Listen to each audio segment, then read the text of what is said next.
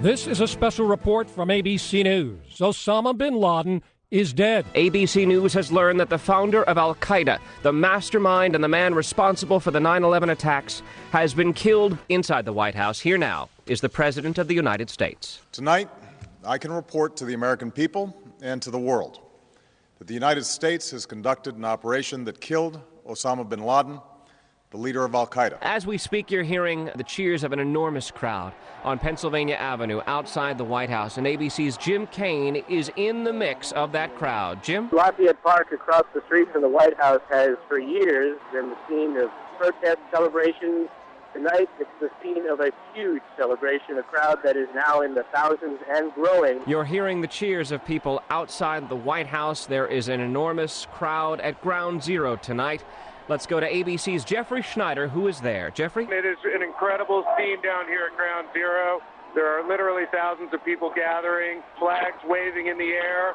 I think you're seeing a huge sense of relief, I think, at Ground Zero. I think you're seeing a huge sense of, frankly, joy. Right now, people are singing the national anthem. It's an incredible scene. I'll just hold the phone up.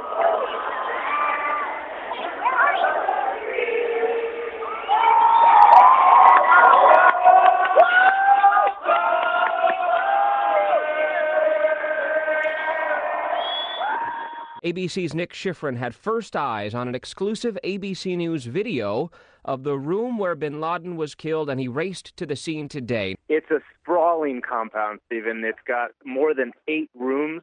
The walls around this compound, some of them are 15 feet high with razor wire uh, on top of them. And as you look at this video through this house, uh, you really see uh, actually a disheveled house even before the special forces raided. Uh, you walk in on the left, there's a first bedroom. Uh, that's where at least one woman and child, perhaps, were wounded or killed. You see blood on the floor. There's some books in Arabic on the shelves, some papers discarded quickly on the ground.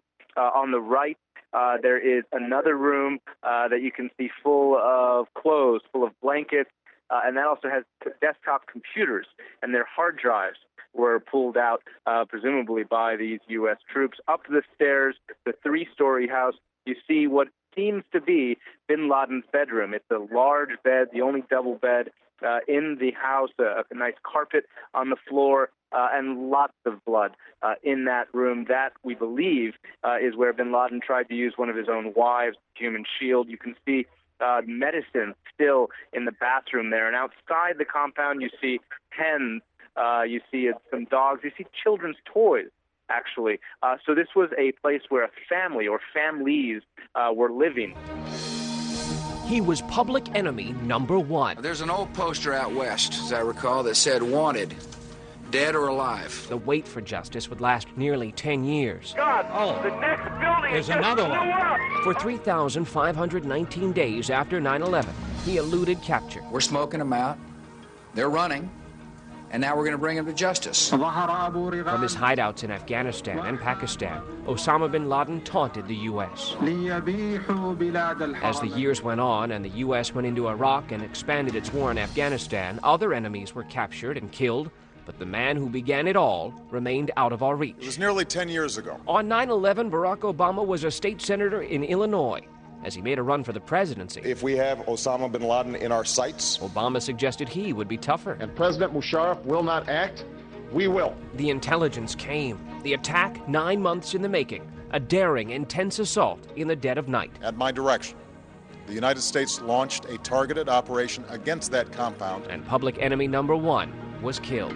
Justice has been done. This is an ABC News radio special Osama bin Laden the death of public enemy number one. Live from ABC News headquarters, here is ABC News correspondent Stephen Portnoy. An incredible picture was released late today by the White House. The national security team huddled around a conference table in the Situation Room, monitoring developments in real time from Abbottabad, Pakistan. The Secretary of State Hillary Clinton has her hand covering her mouth. Defense Secretary Robert Gates sits with his arms folded, and President Obama glares at the screen with a stern look. Clearly, one of the white knuckle moments as beknownst to the rest of us. An elite team of Navy SEALs was taking out public enemy number one. We're speaking with ABC News Chief Investigative Correspondent Brian Ross. I was wondering if you could reflect on the extraordinary secrecy involved in pulling this mission off. The president gave the approval for U.S. military personnel to uh, go into uh, Pakistan on a mission. The Pakistanis were not told this was happening. Two helicopters brought them in. There was a firefight uh, at this compound. Uh, one of the U.S. helicopters uh, was damaged uh, so much so that it could not fly and was destroyed by uh, the U.S. personnel. Uh, no U.S. Uh, personnel were injured or killed. ABC News senior foreign affairs correspondent Martha Raddatz, who has traveled extensively to Pakistan and Afghanistan, covering the hunt for bin Laden. And Martha, it was a highly specialized group of Navy SEALs who pulled this off. SEAL Team 6 is legendary. That's what they're unofficially called. And this is a very, very elite group. Generally, they're older. Usually, a SEAL team is about 30 to 40 men, and it was a near moonless night. Just the kind of night they would want for a SEAL team to go in so the moon wouldn't illuminate them. At first, they were going to rappel down. What these SEAL teams usually do is they fast rope, it's called. They're basically dropped under the target. This time, the one helicopter they had to basically do a hard landing. The members of the SEAL team then got out and went towards the compound to look for bin Laden. Remember, it's dark. They're sneaking around this compound. They're going methodically, room to room, and then they slowly make their way to the three story compound. They go on the first floor, a firefight ensues. They go on the second and third floors, and somewhere between the second and third floor, or on one of those floors, that's where they see him. They come face to face with him. They see those deadly brown eyes, the beard. He's over six feet tall. We all know he's six foot four inches. And the SEAL team is probably thinking, this has to be him. At some point, his wife also called his name, which then the SEAL team is thinking, we got him. Today, the White House insisted that it shared its intelligence about bin Laden's hideout with no other country, particularly Pakistan. The compound in Abbottabad was merely steps from Pakistan's military academy, the equivalent of their West Point, and so that's going to raise a lot of questions. Let's go back there now to Pakistan and ABC's Nick Schifrin in Abbottabad. Pakistani intelligence officials this morning did tell us that they were involved in this raid.